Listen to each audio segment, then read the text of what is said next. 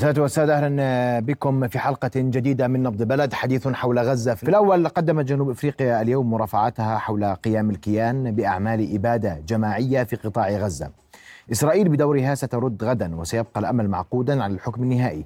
أهمية هذه المحكمة أطر الإجبار على تنفيذ الحكم ماذا تملك المحكمة من أدوات لتنفيذ أحكامها. نناقش ذلك مع ضيفي فيصل الخزاعي محامي الدولي. مساء الخير أستاذ فيصل. الله يسعد مساك سيدي. وسينضم إلينا أيضا المحامي الدولي الدكتور أنيس القاسم. رؤيا بودكاست. وأبدأ معك أستاذ فيصل. وأنا شوي لأنه اليوم كان في كثير من الحديث وكثير من اللغط حول المحكمة إجراءاتها واليوم امتدت المرافعة لثلاث ساعات صحيح. تقريبا. والسؤال ماذا آه، يوجد غدا؟ وما بعد الغد؟ كيف سيكون شكل المحاكمة؟ آه، أسعد الله مساك أستاذ محمد خالدي تحية لك ولكل العاملين في هذه المحطة التي نعتز ونفتخر بها محطة رؤيا وهذا البرنامج أيضا الذي يتابعه الملايين داخل الأردن وخارجها أشكرك. حقيقة يعني ما جرى اليوم هناك يعني رأي عام عالمي هناك إعلام عالمي هناك صحافة إعلامية هناك مراقبين دوليين هناك منظمات دولية آه، تتابع ما ما جرى اليوم وما كان سيجري اليوم منذ الصباح الباكر والإستعدادات في محكمة العدل الدولية في لاهاي ما هي التي ما هي الأمور التي ستجري وماذا سيقدمون؟ الفريق القانوني جنوب دولة جنوب أفريقيا الذين تقدموا مشكورين أقولها من خلال هذه المحطة بالسبق بالقضية الدولية ألا وهي آه، من خلال آه، منع إبادة الجرائم وبالتالي هذه سابقة قوية جدا وسابقة قضائية دولية أمام محفل دولي ألا وهي محكمة العدل الدولية والمختصة بالنزاع بين الدول. ويجب أن نفرق من خلال هذه الشاشة العملاقة ومن خلالك أستاذ محمد الخالدي أن هناك فرق شاسع بين محكمة الجنايات الدولية وأيضا محكمة العدل الدولية. هذه لها اختصاصها وهذه لها اختصاصها. هي لها الولاية القضائية وأيضا هذه لها الولاية القضائية لكن محكمة العدل الدولية هي قراراتها واسعة جدا و قوة الإلزام لها أكثر نتيجة أنه الدول الموقعة على هذه المحكمة وأيضا نحن نتحدث الآن عن خصوصية القضية التي قامت بها وتحركت بها دولة جنوب أفريقيا تحت مظلة قانون منع الإبادة الجرا... منع الإبادة الجماعية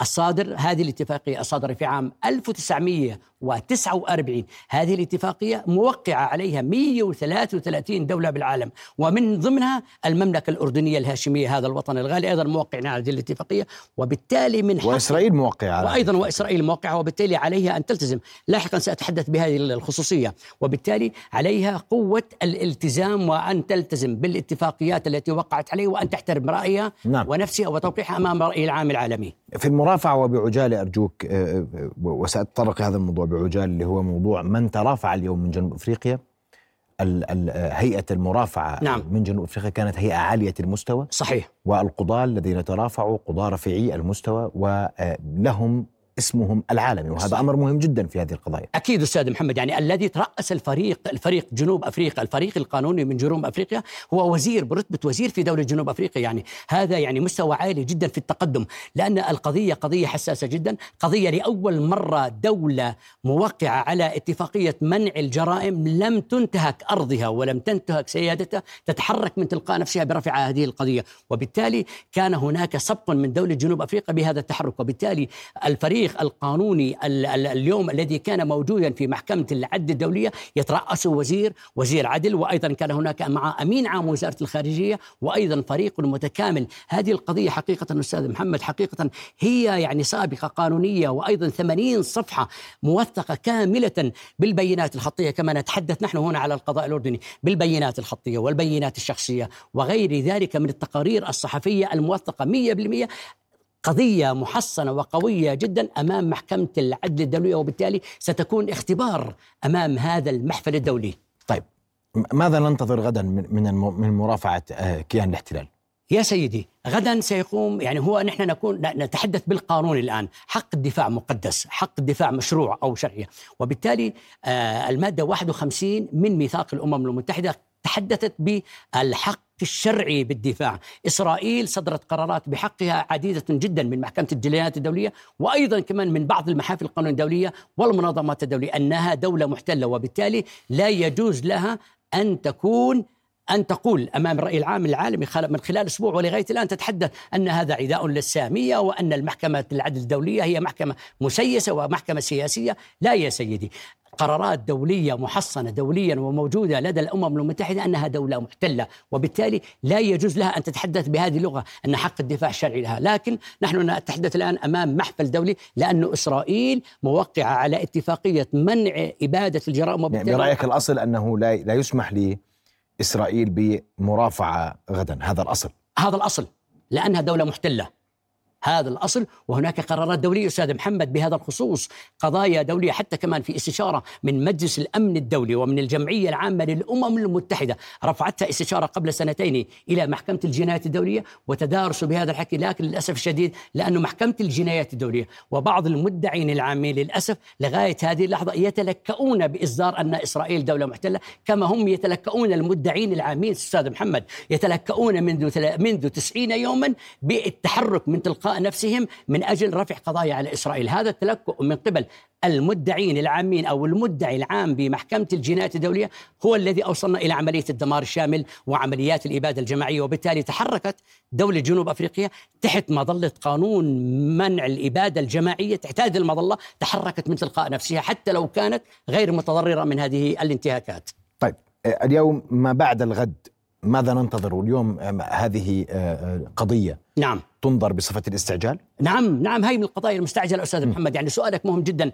أمام السادة المشاهدين من خلال هذه الحلقة ومن خلال هذا البرنامج. هذه القضايا تنظر أمام محكمة العدل الدولية من القضايا المستعجلة وذلك بسبب لغايات وقف سفك الدماء لغايات وقف الجبر. وبالتالي من هذه القضايا يجب أن يصدر بها لاحقا بعد أن تقوم إسرائيل غدا بتفنيد القضية المرفوعة عليها من خلال دولة جنوب أفريقيا بتفنيد كل ما هم مطالبين به خلال الثمانين صفحة الموجودات بإدانتها إدانة كاملة. هناك وثائق كاملة. 109 صحفيين تم قتلهم بدم بارد مع سبق الإصرار وهم محصنين دوليا. هناك تقريبا حوالي أكثر من 90 من الموظفين الأمميين التابعين للأمم المتحدة أيضا تم قتلهم. يوميا أستاذ محمد يوميا عندنا خلال التسعين يوم يوميا عندنا أطفال يوميا عندنا أطفال يوميا أقل من 15 سنة تتم عملية بتر سيقانهم. أقل من 15 سنة. 90 طفل يوميا يتم بتر سيقانهم. وهذه كارثة جماعية. العالم كله ينظر إلى ذلك. العالم كله يراقب ذلك. وبالتالي هذا التحرك من قبل جنوب أفريقيا أنا أقولها من خلال هذه الشاشة العملاقة تشكر على هذا الطلب. رغم أنه نعم. هناك رغم أن هناك ضغوطات دولية مورست عليها لسحب هذا الطلب لكنها ظلت مستمرة من أجل الإنسانية يا سيدي. نعم. طيب مرافعة الغد ماذا نتوقع فيه؟ هم سيفندون الكيان الإسرائيلي سيفندون كل ما هو موجود في لائحة الدعوة تبعد تبعد جنوب أفريقيا وبالتالي هم سيدافعون عن أنفسهم. أنا أقول هم حقهم أن يدافعوا عن أنفسهم من خلال القضاء الدولي طالما هم موقعين على اتفاقية الإبادة الجماعية ومسجلين عليها وبالتالي من حقهم أن يدافعوا عن أنفسهم. نعم. هذا حق مشروع لكن أنا كما تحدثت في بداية حديثي معك أستاذ محمد أن هناك المادة 51 من ميثاق الأمم المتحدة هم خرجوا من هذا الإطار. طيب دكتور أنيس القاسم المحامي الدولي معنا عبر الهاتف. دكتور أنيس مساء الخير. مرحبا. دكتور أنيس أسمع وجهة نظرك بما قدم من مرافعة لجنوب إفريقيا اليوم وأنت أحد الموقعين على المطالبة بالأردن آه، مطالبة الأردن بالمشاركة في آه، هذا الادعاء من قبل جنوب إفريقيا وتتابع بتفاصيل ما يحدث من آه، هذه الادعاءات برأيك المرافعة اليوم كيف تقيمها؟ الواقع أن هذه المرافعة كتبت بأيد متمرسة وخبيرة على مستوى عال حتى على مستوى دولي تليق بالمحكمة الدولية. هذه الدعوة من يقرأ الدعوة ومن سمع للأساتذة المحامين والمحاميات من الفريق القانوني الجنوب إفريقي يعجب بالطريقة التي طرحت فيها المسائل طرحا سلسا وموثقا. وهذه من أهم أركان أو صفات هذه الدعوة أن التوثيق القانوني والتدعيم القانوني لما قالته جنوب أفريقيا في لائحة الدعوة أنه يستند إلى بينات من الطراز الأول يعني صحيح. هو لم يأتي إلى بينات ثانوية أو من مصادر ثانوية إنما جاء ببينات من مصادر أولية مثل ما يقوله الأمين العام للأمم المتحدة تقارير الأمم المتحدة تقارير آه، المفوضين الأمميين من هيئة حقوق الانسان لجنة حقوق الإنسان ومجلس حقوق الإنسان من المقررين الخاصين في الأمم المتحدة وهؤلاء جميعهم موظفون أمميون لا يدينون بالولاء إلا للمهنة التي هم أوكلوا آه، بها. ثم الشرح الذي حين تسمعه لا يسع قاض محايد نزيه إلا وأن يصل إلى النتيجة أن المطلوب هو وقف هذه المحرقة على شعب غزة. وأعتقد أحسنت المذكرة أو اللائحة التي قدمها الجنوب إفريقي آه، صنعا حين شرحت الوقائع بشكل سلس ودعمتها وأتوا حتى بمقتطفات من أقوال رئيس الحكومة الإسرائيلي والشهادات جابوها من المستشفيات إلى آخره. جميع هذه تضع وتخلق انطباعا مهما لدى هيئة القضاه أن هناك قضية تحتاج إلى عناية سريعة. نعم. رأيك كيف سيكون موقف إسرائيل غدا في مرافعتها أمام المحكمة؟ يعني لحد الآن حتى هذه اللحظة إسرائيل ادعت أنه آه، آه، آه، قامت قوات المقاومة الفلسطينية بقطع رؤوس الأطفال وشي الأطفال والاعتداء على النساء وإلى آخره وما زالوا يكررون نفس الكلام ولا حتى الآن لم نرى بينة واحدة أو صورة واحدة أو تقريرا صحفيا محايدا يقول لنا ماذا جرى وماذا رأوا من آه، جرائم ارتكبتها قوات المقاومة الفلسطينية. وبالتالي أستغرب وأنا شخصيا متلهف أن أسمع مرافعة الفريق الإسرائيلي لكي أرى ما هي البينات التي سيأتون بها. نحن نعلم أنهم يكررون هذه الأقوال مرارا وتكرارا عبر الفترة الزمنية السابقة حتى حتى يومنا هذا وهم يكررون نفس الأقوال. جنوب أفريقيا أصبحت في يد حماس أو حماس أصبحت تسيطر على جنوب أفريقيا وإلى آخره من هذه الدعاوى. أعتقد هذه هذا الكلام لا يليق أن يقال في حضرة خمسة عشر قاضيا من هذا المستوى العالمي والراقي والمتقدم وذوي الخبرة وبالتالي أستغرب ماذا ستقول إسرائيل. لحتى أنا يعني بالفعل إني مشتاق أسمع نعم. ستقول الوفد الإسرائيلي والبينات التي سوف يقدمها. دكتور أنيس وحتى لا نعول كثيرا على ما سيكون في قادم الأيام. غدا مرافعة الاحتلال يومين بعدهما عطلة السبت والاحد والأسبوع القادم قد نشهد فيه يعني قرارا لهذه المحكمة. برأيك هل سيحمل هذا القرار جديدا في انعكاسه على الأرض؟ هذا القرار إذا صدر لمصلحة جنوب إفريقيا وكما تطلب جنوب إفريقيا يعني يجب أن نكون حذرين. لا يعتبر انتصارا لجنوب إفريقيا ولا هزيمة لإسرائيل فيما يتعلق بجريمة الإبادة. الإجراءات الوقتية لا تمس أصل النزاع ولا تتعلق بأصل النزاع. فإذا بمعنى؟ نعم. بمعنى؟ بمعنى أنه إذا صدر القرار لجنوب إفريقيا لا يعني أن دعوى جنوب إفريقيا فيما يتعلق بالشق الموضوع اللي هو الإبادة الجماعية قد أصبح محسوما، لا. لا يعتبر محسوما. وإذا رفض طلب جنوب إفريقيا لا يعتبر إنه إسرائيل سجلت انتصار في الدعوة. ولا كيف كيف يصبح الأمر انتصارا؟ يصبح الأمر انتصارا حين نسمع رأي المحكمة إنه هل كانت إسرائيل ترتكب جرائم إبادة أم لا؟ هذا الشق الموضوعي من الدعوة سوف يستغرق وقتا أما الشق الأول وهو الإجراءات الوقتية ربما تقضي بها المحكمة خلال أيام أو خلال أسبوع أو أسبوعين.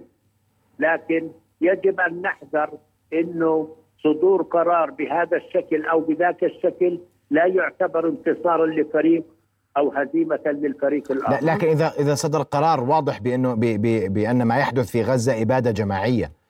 لا القرار لن يصدر هكذا. لن يصدر هكذا. سوف يصدر أنه على إسرائيل مثلا أن تفتح في المجال للمعونات الإنسانية والطبية والمحروقات والعودة إلى منازلهم أو السماح أو الأمر لإسرائيل بوقف القصف هكذا سوف يصدر القرار لكن وهل هذا قرار ملزم دكتور أنيس؟ طبعا ملزم وإذا لم تلتزم إسرائيل ماذا سيكون؟ إسرائيل موقعة على المعاهدة الدولية الخاصة بمنع الإبادة الجماعية ونص في هذه الاتفاقية أن الدول التي فرض فيها عليها أن تلتزم وإسرائيل موقعة على ميثاق المحكمة العدل الدولية والتي تنص على إلزام الدول الأطراف باحترام القرارات الصادرة عن المحكمة الدولية. نعم يا سيدي نعم دكتور نعم. وثالثا إسرائيل موقعه على ميثاق الأمم المتحدة الذي خلق المحكمه الدوليه. ولنفترض ما هي ما هي إسرائيل تضرب عرض الحائط بالكثير من القرارات الدولية، ضربت بعرض الحائط بهذا القرار. إذا ضربت عرض الحائط تستطيع جنوب إفريقيا أن تلجأ إلى مجلس الأمن أيوة الدولي صحيح. حسب المادة 94 صحيح. من ميثاق الأمم المتحدة. نعم. وعلى مجلس الأمن الدولي أن يصدر قرارا بإلزام إسرائيل بأن تحترم القرار الصادر عن أعلى هيئة قضائية في العالم. نعم. الآن نفترض أيضا أنه ربما أمريكا تمارس حق النص الفيتو أو صدر القرار وما زالت إسرائيل تعاند في تطبيقه. حينئذ تسعى جنوب أفريقيا للذهاب إلى الجمعية العامة للأمم أيوة. المتحدة لاستصدار سلسلة قرارات لمقاطعة إسرائيل ونزع الشرعية عن إسرائيل مثل سحب الاعتراف أو طردها من الجمعية من عضوية الأمم المتحدة أو مقاطعتها تمنع السفن أن ترسو في الموانئ الإسرائيلية وتمنع السفن الإسرائيلية من الرسوب في موانئها. نفس الشيء بالنسبة للطيران. نعم.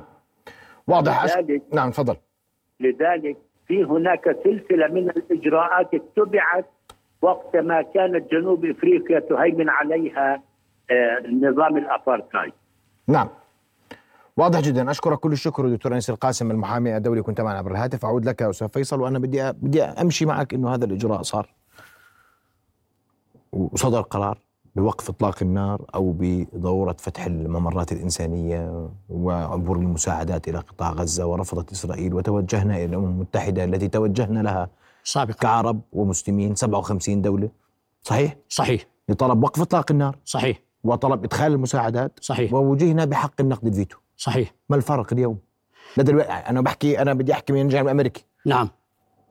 إسرائيل لن تلتزم بأي قرار دولي هذا متفق عليه. خلينا نحطه على جنب أنا وياك. صحيح. عشان نكون عشان نكون دقيقين صحيح, صحيح. ونصارح أنفسنا. هي دولة هي ليست دولة هي كيان لا يعترف بأي شيء في العالم إلا بمصلحته هو فقط ومنظوره للمصلحة. صحيح. لكن لنفترض اليوم اننا توجهنا إلى الامم المتحدة لندين إسرائيل أكثر. هناك نواجه لا نواجه إسرائيل نواجه الولايات المتحدة الأمريكية. صحيح. صحيح صدق ونواجه حقها بالنقد. صحيح. طيب. صحيح. أشكرك أستاذ محمد يعني على هذه المداخلة وأيضا أستاذنا الكبير والقدير يعني مرجعيتنا أيضا القانونية في القانون الدولي الدكتور محمد أنيس. حقيقة يعني أنيس القاسم ما سيجري لاحقا. نحن الآن نتوقع أن يكون هناك قرار مستعجل خلال يعني قبل نهاية الأسبوع القادم في إلزام إسرائيل بوقف إطلاق النار، إلزامها بوقف إطلاق النار لأنها هذا القرار إلزامي لإسرائيل لأن تلتزم به اخلاقيا وقانونيا لأنها هذا موقع عليه والتزام من حقها أن تلتزم بهذا القرار، لكن إذا ضربت بذلك عرض الحائط كما تفضلت وهي كما وفي سوابق. يعني ما بحكيش إنه يعني أنا أول مرة. مش عشا مش على لسانك وليس كمان من خلالك لكن هي سوابق وشواهد وكثيرا من القرارات الدولية. إسرائيل ضربت به بعرض الحائط لأنها دولة مارقة وتعمل خارج الشرعية الدولية وهي الآن تحتمي وهناك دول أخرى صدر بحقها قرارات. ولم الدولية مثل روسيا مثل. روسيا. نعم. مثل روسيا. وبالتالي الذهاب إلى مجلس الأمن الدولي. هذا الخطوة الأولى مباشرة وبعد ذلك إذا تم استخدام حق النقد الفيتو من قبل الولايات المتحدة الأمريكية لحصانة عس إسرائيل بعدم تطبيق هذه الاتفاقات سنذهب إلى الجمعية العامة للأمم المتحدة أو ميثاق الأمم المتحدة على المادة 4 القرار غير يعني. آه نعم غير ملزم لكن هناك عقوبات يا سيدي التي لم يتحدث عنها آه أستاذنا الكبير. هناك عقوبات دولية ستمارس على إسرائيل كما مورست على كثير من الدول كما تفضل الطيران والسفن والممرات الآمنة وإلى غير ذلك من العقوبات الدولية كما هو على سوريا كان وعلى غير كذلك من كثير من الدول وجنوب أفريقيا.